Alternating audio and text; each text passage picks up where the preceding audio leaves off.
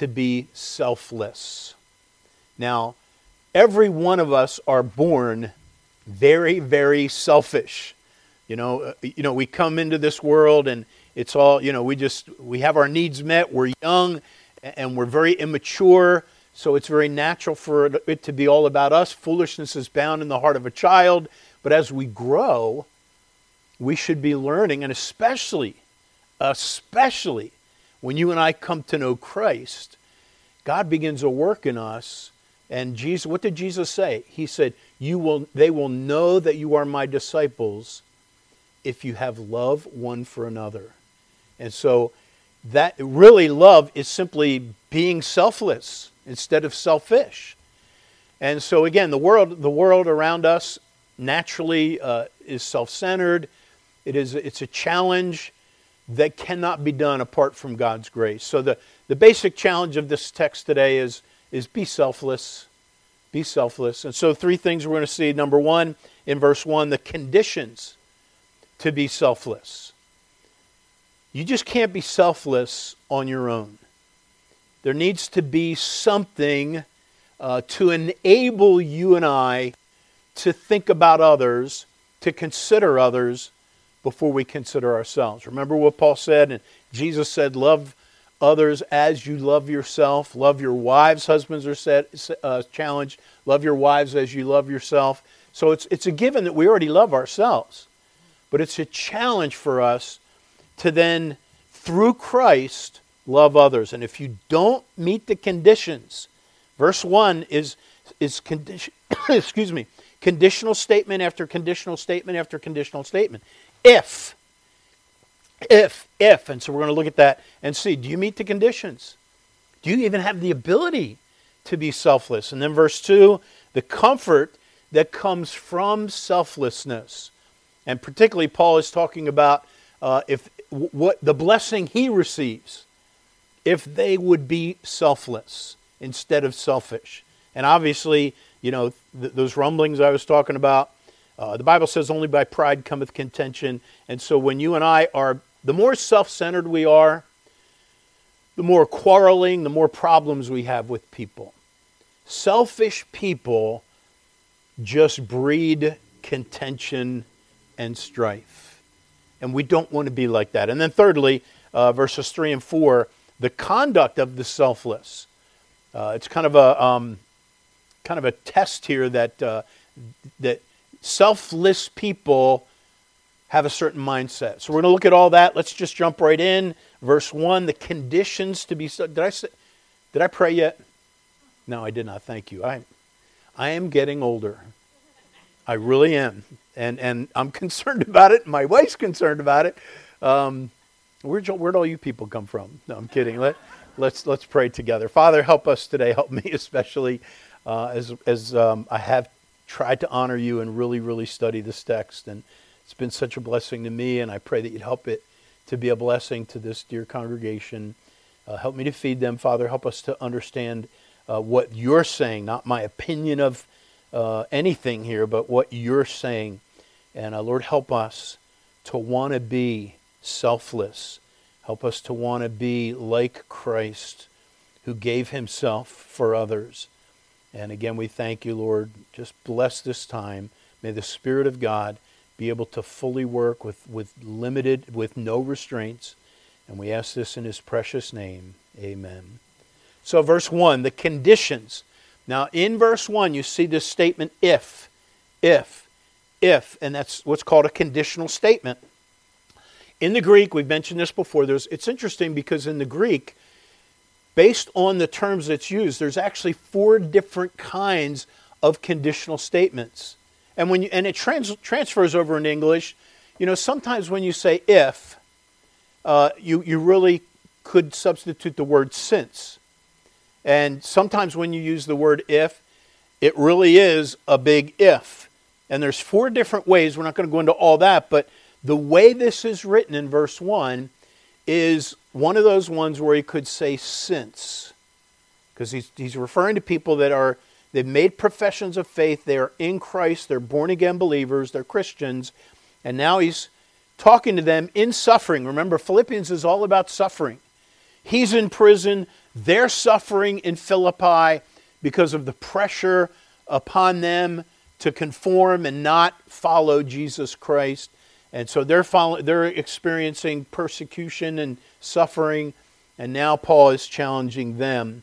Uh, and he's, he's going to talk about this, but he's, asked, he's, he's using this uh, if, the conditional statements, to remind them what, you know, I'm going to ask you to do something, he's saying, but you're not going to do it if you, if you don't meet these conditions. Now, he believed they already had met those conditions, and he's reminding us of what those conditions are so that we can be selfless.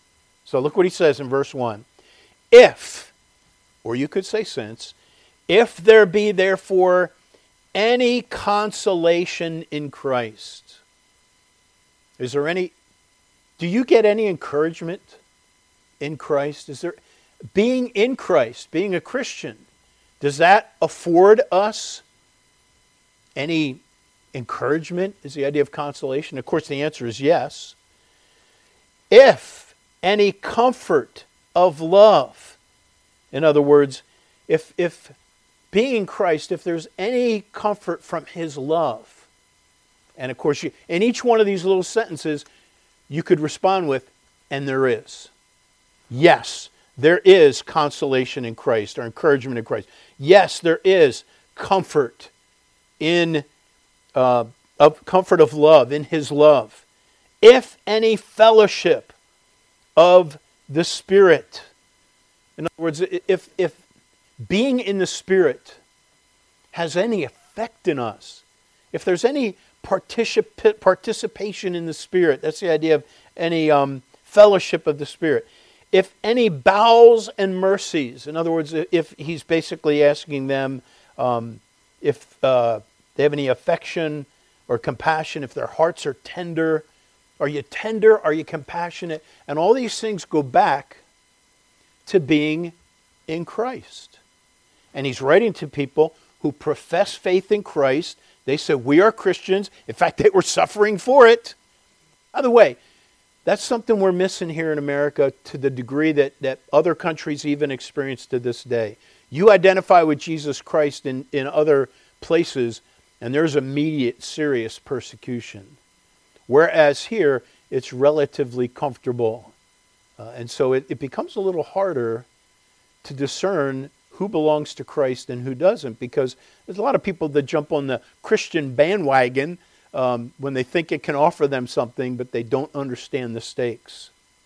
These people understood the stakes. They were either going to rise or fall on their faith. And so he's asking them these conditional statements, basically saying, hey, is there any encouragement? Do you get any encouragement from being in Christ? You, you find any, any consolation uh, from his love? Any fellowship? Any, is there any participation going on with his spirit? Do you have any? Do you have a tender heart? Do you have compassion? Now, for believers, they would answer. They'd hear all this and they'd say, "I do because of Christ. We love Him because He first loved us. We can love others. You remember uh, they will know you are disciples by your love one for another. That's a big deal. And if they meet that requirement, which of course requires being in Jesus Christ, that's going to be part of your life. And, and he's just, he's reminding them of that. Listen to some of these other verses in Scripture where, uh, writing Paul's writings, where he brings out this same thing that if you and I are going to be challenged to be not selfish but selfless, we got to be we've got to be tapped into the source where we have the ability to do it. Listen to what Paul said in 2 Corinthians chapter 1 and verse 5. He said, "For as the sufferings of Christ abound in us, so our consolation also aboundeth by Christ." See, when you get saved, it affects you, it transforms you, uh, it gives you a love for people that you might not love generically. You know, I mean, we all we all drift towards certain kinds of people because we are all different kind of people. And so different kind of people, we tend to have certain types that we will be drawn towards. One of the amazing things in me uh, that I have demonstrated, or I've seen rather, is people that normally, maybe outside of the church and outside of Christ, they would definitely not get along. But when God saves them, He gives them an amazing love for one another. It's, I've seen it over and over again, where God gives people uh, the ability to love people that rub them the wrong way, is the idea. You know, it's amazing. But that's only because of Christ, because what He's done for us. Listen to this one. Romans 5 and verse 1. Therefore, being justified by faith, we have peace with God through our Lord Jesus Christ, by whom also we have access by faith into this grace wherein we stand and rejoice in the hope of glory. And then he goes and talks about the benefit of tribulation. Uh, not only so, we glory in tribulation, also knowing that tribulation worketh patience and patience, patience experience, and it all goes back to when you and I are, can I say this, tapped into Christ, a well flows up. The fruit of the Spirit love, joy, peace, long suffering, gentleness, goodness, faith, meekness, temperance. These things produced in our life, not because all of a sudden we've become so great. Hey, I turned over a new leaf, and man, my willpower has made me awesome. No, we're not saying that. But when God saves us, He begins a work inside of us that just begins to explode in, in, in amazing ways. There's a kid song. Pretty sure it's a kid song. Uh, we've never sung this during our church service here, uh, but probably all of you maybe. maybe I don't know about other countries, but um, there's a song that goes like this If you're happy and you know it, clap your hands, right? If you're happy and you know it, then your face will surely show it. Some versions have then your life will surely show it. If you're happy and you know it, stomp your feet. If you're happy and you know it, say hooray. Uh, and then if you're happy and you know it, do all three. And you know, you get the kids to do the claps and it's all fun. But I want you to think about it.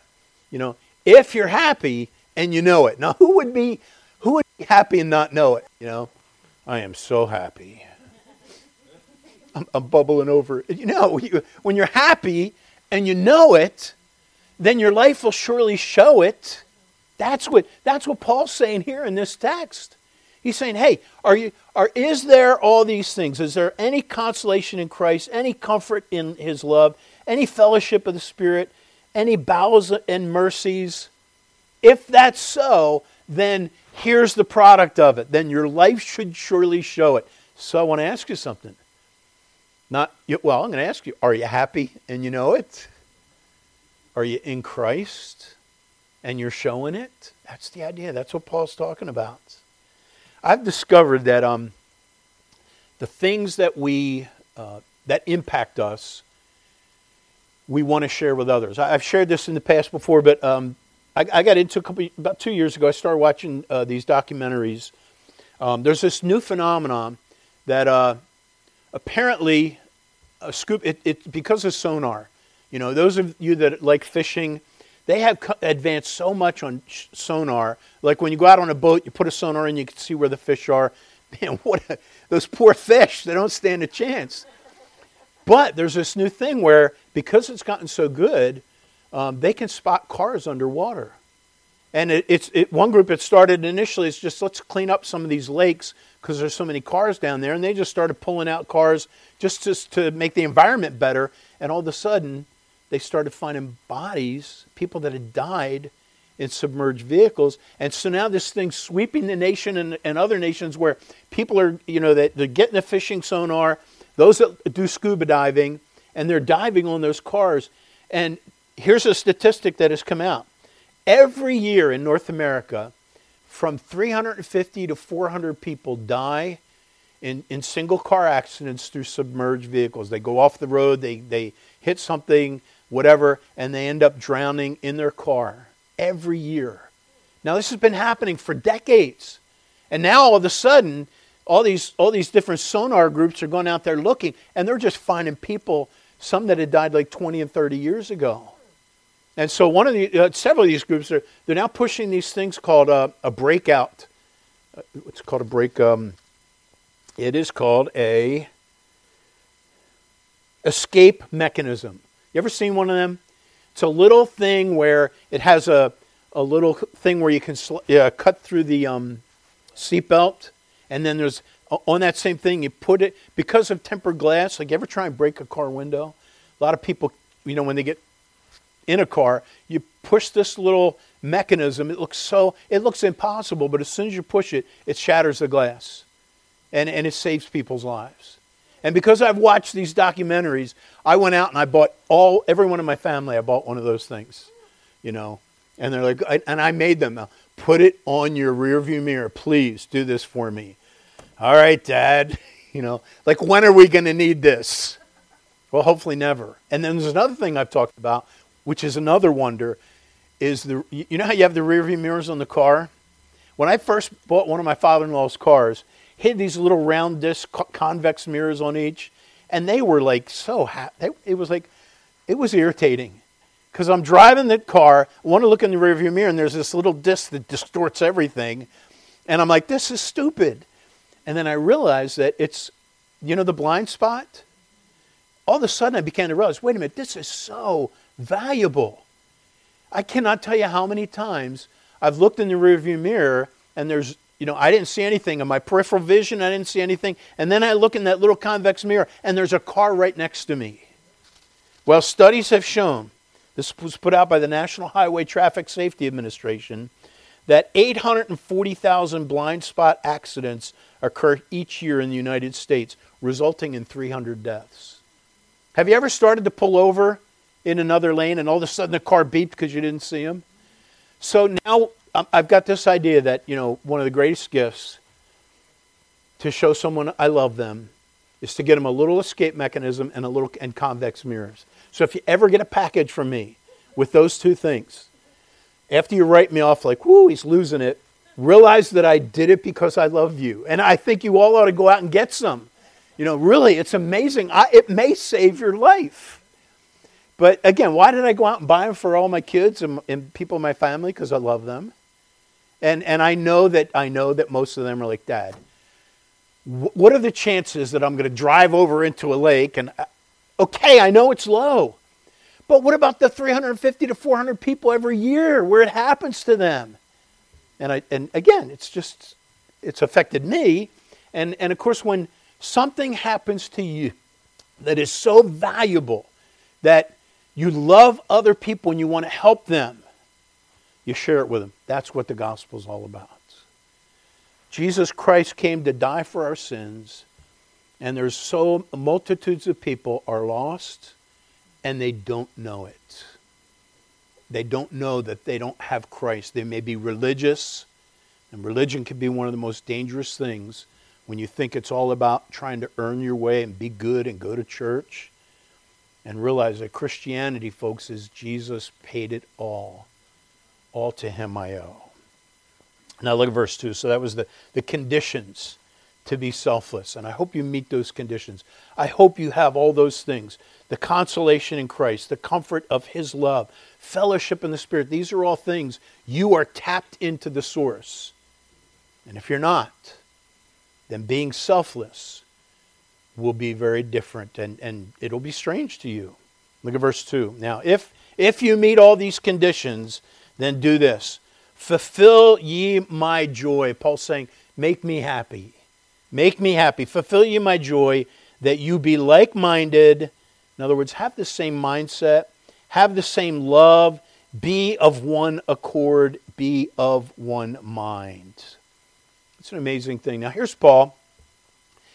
He got saved. He was very religious as a Pharisee, very zealous for the law.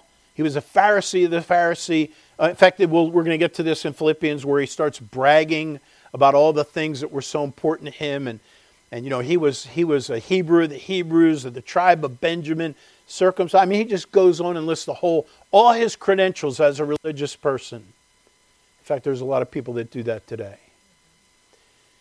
And then he counted all that loss for Jesus Christ. He got saved. he came to realize it's not up to me. It's not about me doing stuff to please God because I could never do it. It's him sending his son to die for me. And now Paul has this incredible love for people. And now he's invested himself. He went to Philippi, went to different places, preached the gospel, people get saved, and now he cares about them. And now he wants for them what Christ has done for him. And as he writes to this church that's undergoing persecution, and there's again this, this tension that's building up because of carnality, he would write uh, way more to the Corinthians because they had so much carnality. So, and, and with carnality, with selfishness comes strife. Only by pride cometh contention. When you get self centered, in fact, you, you would, I've observed this. People that are saved, genuinely born again, that give, demonstrate fruit, they might come to a rough patch in their life where they kind of get away from the Lord. And they may not even see it. But because they're getting away from the Lord, they begin to start acting very selfishly. And, and, so many times, praise God, when they snap out of it or they get right with God, and then they go back and they're like, oh man, and they apologize to people and all that. So it's because of that. You know, only by pride cometh contention. If you're a believer, you're tapped into Christ. So I want to challenge you because to your leaders, and I can tell you this if you are if I am your pastor, uh, nothing grieves spiritual leaders more than when two believers are at odds with one another through carnal ways. Uh, it, it, it's nothing brings stress on pastors and, and elders and, and leaders in the church. Nothing brings stress more than when there is strife, strife between church members. That's, in fact, Paul wrote this. He wrote in First, First Thessalonians chapter 5, he was writing to them about their relationship with their spiritual leaders, their pastors. And he said, We beseech you, brethren, to know them which labor among you and are over you in the Lord and admonish you. That would be their pastors. He said, And esteem them very highly in love for their work's sake. And then right after that, he says, And be at peace among yourselves. Why would he say that? Because it's a big deal. It is a big deal. We live in a world that is increasingly becoming more and more selfish. Um, you know, the, the Bible likens, we talked about this on Wednesday, the Bible likens the Christian life to uh, military conflict, war. Uh, we looked at some of the verses. No man that warreth entangleth himself with the affairs of this life. Paul said to Timothy, endure hardness as a good soldier of Jesus Christ. Ephesians chapter 6, Paul says, put on the whole armor of God that you may be able to stand against the wiles of the devil. Folks, we are in war, spiritual war. And there are so many analogies from physical war, and Paul uses them. Uh, Second Corinthians, he says, "For the weapons of our warfare are not carnal." In other words, we're not using physical weapons, but they are mighty to God. And there's so many in, uh, instances. So uh, recently, I, I, read the testimony of a, of a former Army Ranger who served in Afghanistan around 2005, and you know through the whole war on terrorism. Uh, his name is Tony Brooks. He wrote a book called um, "Leave No Man Behind," and I got to one section in the book where he was talking about, and I don't believe this man is a born again Christian, so he's not writing from a Christian perspective, but he was writing about his experience as a soldier in military conflict and how uh, that affected him, what his perspective was when he came back to the States, uh, what it was like serving. And I just, uh, parallels oozed out of the book to the spiritual life. So I want to read some things to you from this book that I, I believe have incredible application because spiritual warfare is warfare. And so, what this man, Tony Brooks, experienced is stuff that happens in the spiritual realm. And I just have a couple paragraphs I want to read. I'll make some comments. But he's talking about he um, talking about in 2005, one of the, the things that he had to do, uh, you know, just really, I won't go into it, but it, he, he, serious stuff. And he commented this about all his Rangers. And remember, the Army Rangers are like Navy SEALs, and, you know, these are the elite forces. Here's what he said. He said, Let's be honest here. None of us wanted to be in the mountains of, Af- of Afghanistan right then. While we put on a facade of loving war and fighting, what we really loved was the thrill of battle, the thrill of coming out on the other side with our buddies. Yes, we were here to fight for our nation, our way of life, our security. This was all based on the attacks of September 11th.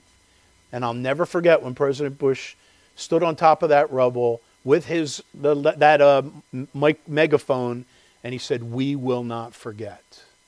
I was so proud of being American and him, and uh, we have forgotten. Here's what he sa- Here's what he says. He said again, most of all, we were looking out for well-being of the guys to our right and our left. He said, author Stephen Ambrose said it was the same way after the landings at Normandy, Normandy in, excuse me, World War II. What allowed the Allied troops to prevail against the odds was more than the cause of freedom, more than the individual resolve, more than even patriotism. It was men who cared about each other so much that they were willing to fight to the death to save each other. Now, that's military conflict. When you enter into the battle, it, it puts you in a whole different mode, and you are in conflict mode. You know there's an enemy. And, folks, that's true for us. I remember an illustration one time where uh, the author talked about two cruise ships. And, um, and then one of the cruise ships, might have been the Queen Mary, uh, an older one, was refitted because it was a time of war and it became a troop ship. And then the guy listed all the differences between a cruise ship and what it was and what it is now. And, you know, it was difference in night and day because of the purpose. You know, the church is not a cruise ship. A lot of people think it is. It's, it's a troop ship, it's, it's a battleship. And too many Christians have a cruise liner mentality and they just don't understand. Uh, Tony, ben- Tony Brooks goes on about when he came back from war and went back in, into society. He said, I went back to school this time at the University of South Carolina, and uh, what concerned my fellow students was so different what, from what concerned me. I was seriously pursuing a career. They were seriously pursuing the next party. Even though I was only five years older than some of these classmates, it felt more like I was 15 or 20 years older. Honestly, I had more in common with my professors than my fellow students. He said, I did have to laugh at times how little they understood about the wider world and what a warped view they had about what constitutes a problem. My problem was trying to sleep without thinking about 16 soldiers whose bodies I had to squeeze into body bags, always wondering if their families ever recovered when they got that call or that visit with the news. Their idea of a problem was a slow barista at Starbucks. We had virtually nothing in common. It was as if we spoke different languages and lived on different planets. Some of that should be true with us because we have a different mentality. And when a Christian, so to speak, is more concerned about slow service at a particular store, maybe they've lost sight of the spiritual battle that is going on. He goes on. He said, A few soldiers come home, few soldiers come home from war completely unscathed. I wonder if part of the problem isn't the experience of war, but the experience of returning to a country in the throes of disunity and polarization. War bonds soldiers together in a way that should be the norm in our culture, but no longer is. It is, it's as if we were meant for connection, and the military solidifies such connection. But once home, we live in a world that's increasingly disconnected. So, soldiers that are coming back from war are seeing something totally different here in America. He said, In Afghanistan, there was resistance, an enemy, a force that our unit was charged with battling. It was an experience that drew me close to the men around me. Unit, of course, is the root word for unity. That's what we had. We were one. It's a cliche, yes, but we were all for one and one for all. Then we return to a culture marked by individualized lifestyles where, even if it's not entirely true, seems to be all for me and me for myself. Or condensed, every man for himself, every woman for her, herself. Back home, I'd be on a commute to school or work, and some guy would cut me off and act as if I was the problem. I routine, routinely met people who seemed so ungrateful for all that they had, freedom foremost among them. Naturally, it was difficult for me to assimilate back, not necessarily because what I'd seen or been through over there, but the spirit of this disunity I found back here. Those are interesting comments. Here's a guy that experienced warfare. And because of that, because they lived in danger, depending on one another became critical. Maybe things that were petty issues before faded away. And yet, today, folks, in America, the church, too many of God's people, petty things, things that are really, when you step back and look at, we are in a spiritual battle for souls. And, and how can we trifle? We strain at a gnat and swallow a camel, to quote Jesus. Last paragraph. He said, Here's what fractures us deeper. There's a sliver of people willing to lay down their lives for others in the village police officers, firefighters, EMTs, doctors, nurses, and the military foremost among them. But there's a far larger portion of the population that wouldn't consider for even a nanosecond lifting a finger for police officers, firefighters, the military, and others. The world will always be populated with givers and takers. And this is his observation. Take note of this. But the imbalance in the U.S. is tilting farther towards the takers. The military, when you consider it at its essence, is all about giving, about sacrificing to maintain our country's freedom by standing up to the bully so he won't ram planes into our skyscrapers ever again. It certainly didn't happen overnight. But when I was honorably discharged from the military in 2007, I noticed a deepening sense of, I'm righteous and you're not thinking, that pervades ages, political parties, regions, you name it. Meanwhile, the sense of acting for the common good seems to be outdated as the eight track tape. Now, you know, there's application to that. If you take the military conflict and you put it in spiritual warfare terms, you and I are called to be soldiers, as good soldiers, endure hardness.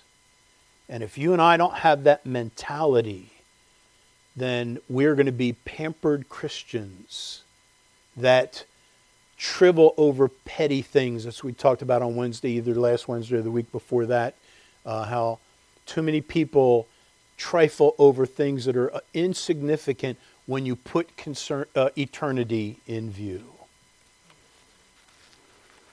Last point, verses 3 and 4 the conduct of the selfless.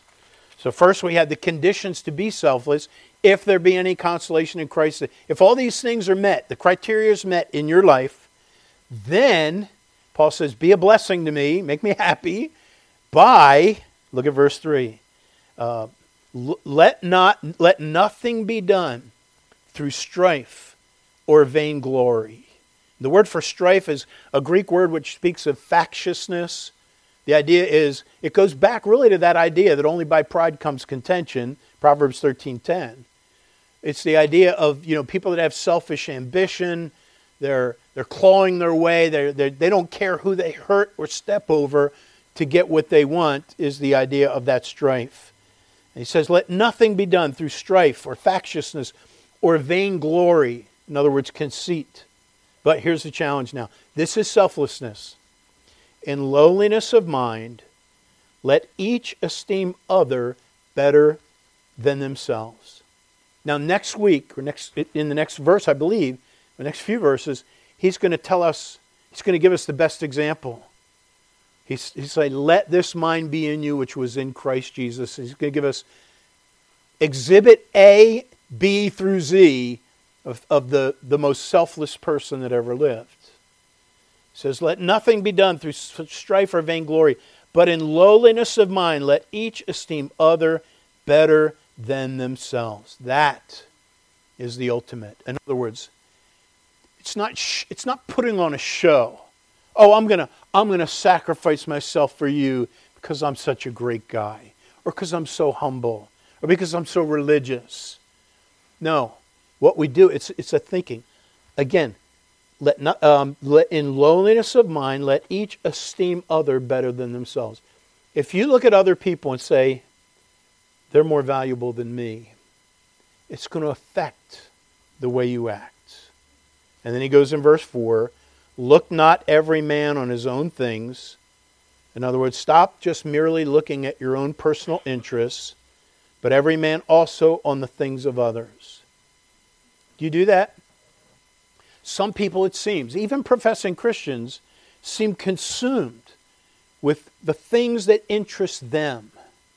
And they don't have the ability to, to consider others. How important it is that we have the ability to, to, to really look at other people and say, you know what? I got to put them before me. I got to I got to esteem them higher than myself. How do you do that? Well, go back to verse 1. Is there any consolation in Christ? Are you benefiting from walking with the Lord? Do you do you have his spirit to empower you? Are you being encouraged in the Lord? Because if you're not, you're going to come to the conclusion that so many people outside of Christ have come to. It's not worth it. Why should I give myself to that person? There's nothing in it for me. Or, you know, I've tried to show love to other people and it just it's not worth it because people stab you in the back. People will just, you know, you show them nothing but love, you genuinely care for them, and they'll just as easily walk away from you or or insult you. And it's very easy, apart from the supply of Christ, to get cynical. Remember, remember the word cynical? It's the same word, same root word in the origins from the word canine. Literally, the, one of the definitions is you're like a snarling dog. And if we're not careful, folks, remember those, if we get away from the Lord, every Christian who gets further and further away from Christ has the ability to be the most self centered, selfish person in the world. And that's why so many professing Christians end up so bitter because they've left the source of the encouragement, the comfort, the consolation, the fellowship of the Spirit, all those things that are available. When we get outside of Christ, we, we like cut off the ties, then you and I can be no different than the world. And we become like snarling dogs. And I've met people that are like snarling dogs. If a wise man contendeth with a foolish man, whether he rage or laugh, there is no rest. That's what I think of. In other words, you tried to, you ever tried to talk to someone that was foolish and angry and all bound up, and you tried to, you know, okay, I'll try to, whether you rage or laugh, there's, there's just no rest. And there's some people, it doesn't matter how you steer the conversation, they're just snarling dogs. Don't be a snarling dog. Don't because it's, it's, it's so unbecoming of the gospel. I close this. Everybody's heard of, um, of uh, Isaac Newton, right? And when you think of Isaac Newton, what is the one piece of fruit that you think of with him? Apple. I can't believe more people didn't say it. Isaac Newton is that guy in history, lived in the 1600s, who apparently, the story goes, and he was sitting under a tree, and an apple fell on his head. Ouch. Well, most people would just curse the apple and move from out of the apple tree, but you know, Isaac Newton was this brilliant mind of a scientist. And from that experience, you know, he um, discovered and introduced the laws of gravity, which revolutionized astronomical studies. And, and really, the man was brilliant. And he, he was genius mathematically. And he ended up writing a book uh, called um, Mathematical Principles of Nature, of Natural Philosophy. It was often, because it was back in a time when Latin was the main language, most people just called it Principia, principle. But again, it was Mathematical Principles of Natural Philosophy. But he almost didn't write it. These brilliant, his brilliant mind, which was working all these things out, he had some loose ends and all. But do you know that if it wasn't for a man by the name of Edmund Halley, we probably wouldn't know the name Isaac Newton. Because Edmund Halley was a contemporary, and he is the one that encouraged Isaac Newton to write the book. He in fact, he actually helped him to correct some mathematical things that he hadn't gotten right. And then he also funded the, this book. Even though Isaac Newton was richer and able to fund it more, uh, he had so much influence, Edmund uh, Halley did. And as soon as the book published, Isaac Newton, you know, almost immediately he became famous overnight.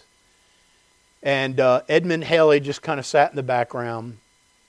Now, he would eventually use some of his scientific stuff to discover a comet which was named after him, Halley's Comet. Um, so, you know, he's famous in some ways. But it only comes um, 76 times, or seven, uh, once every 76 years, something like that, 70 something. So, you know, we don't think of, of Halley's Comet too much, and yet he was satisfied. And he was not at all envious of the, the success that Isaac Newton had, and yet he played a big part in that. Somebody once said, There's no telling what can be done for the cause of Christ if it didn't matter who got the credit. Uh, there's a great pastor from Britain named F.B. Meyer, M E Y E R. And when he was an older pastor, he had pastored for, for years. Along in London came this young upstart preacher that grabbed the attention of everybody. His name was Charles Spurgeon. Everybody wanted to hear Charles Spurgeon. And so F.B. Meyer, you know, Meyer, he's going to church, and all of a sudden, everybody in his church, all they're talking about is Charles Spurgeon. And he got a little jealous. And he started praying, Lord, help me. Help me not to be jealous. Help me to not be envious or resentful. And, uh, and he, he, had to, he had to wrestle with that. And eventually, God gave him some sweet victory so that he was able to truly enjoy and pray for. I mean, people were leaving his church and going to Metropolitan Tabernacle so they could hear Spurgeon and, and the reports were coming in of he would preach to thousands, tens of thousands, and thousands of people would come to Christ. And here's F.B. Meyer living under the shadows of that. And yet he was able to fully rejoice and pray for the success of Charles Spurgeon. I remember, I close with this, I remember years ago going to a pastor's conference. We were just starting a church out here. And uh, this pastor's luncheon, I think it was, there was another guy about my age who was also starting a church. And please forgive me for what I'm about to say because this was my mentality growing up in high school. I love lifting weights and stuff, and I was, you know, arrogant. And I remember some of that still was there. And I remember looking at him and thinking, man, he is such a geek. you know, he is such a geek. He's like, you know, pencil thin and, you know, probably had a protractor, you know, the typical stereotypes. And I remember just looking at him. I'd never said anything about it, but I just remember thinking, you're going to start a church, huh? Uh, I wonder how that's going to go. He's still pastor in that same church, and it's huge. And it's so, it's got ministry coming out of ministry, coming out of ministry and I've been eating humble pie ever since. You know, uh, it's, it's, it's, God has a way of doing that. He's probably looking at me. Maybe he looked at me that day and say, "What a loser." You know, probably not. He he probably had a humble attitude, and that's why God blessed him. But here's the challenge, folks: be selfless. If you don't have the ability, you find that it's beyond you. Make sure that you are in Christ, so that verse one, all those things can be true, and then Let's start looking at other people better than ourselves. We're going to find out again. We're going to see Jesus Christ was the greatest example of that. He's the only one that's going to make that possible. But again, Jesus said, They will know that you are my disciples, one thing, by your love one for another. Let's fulfill that. Please pray with me.